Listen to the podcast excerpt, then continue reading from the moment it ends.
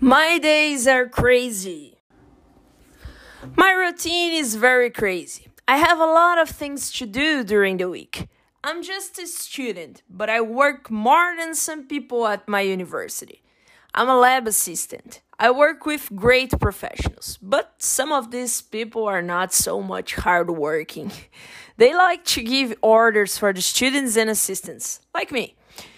Normally, I wake up at 7 a.m. I brush my teeth. I normally take shower just when it's not cold. The weather here in my city is totally crazy. That's why I don't like the weather here.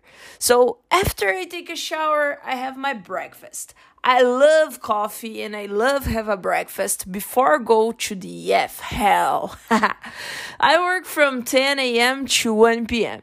and then I go to the lunch with my friends. It's the university's restaurant. The food is bad, but I don't have other option. Then I go to the classes and I study from 3 p.m. to 6 p.m.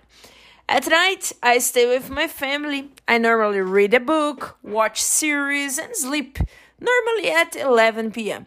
I don't have any free time in my schedule during the week.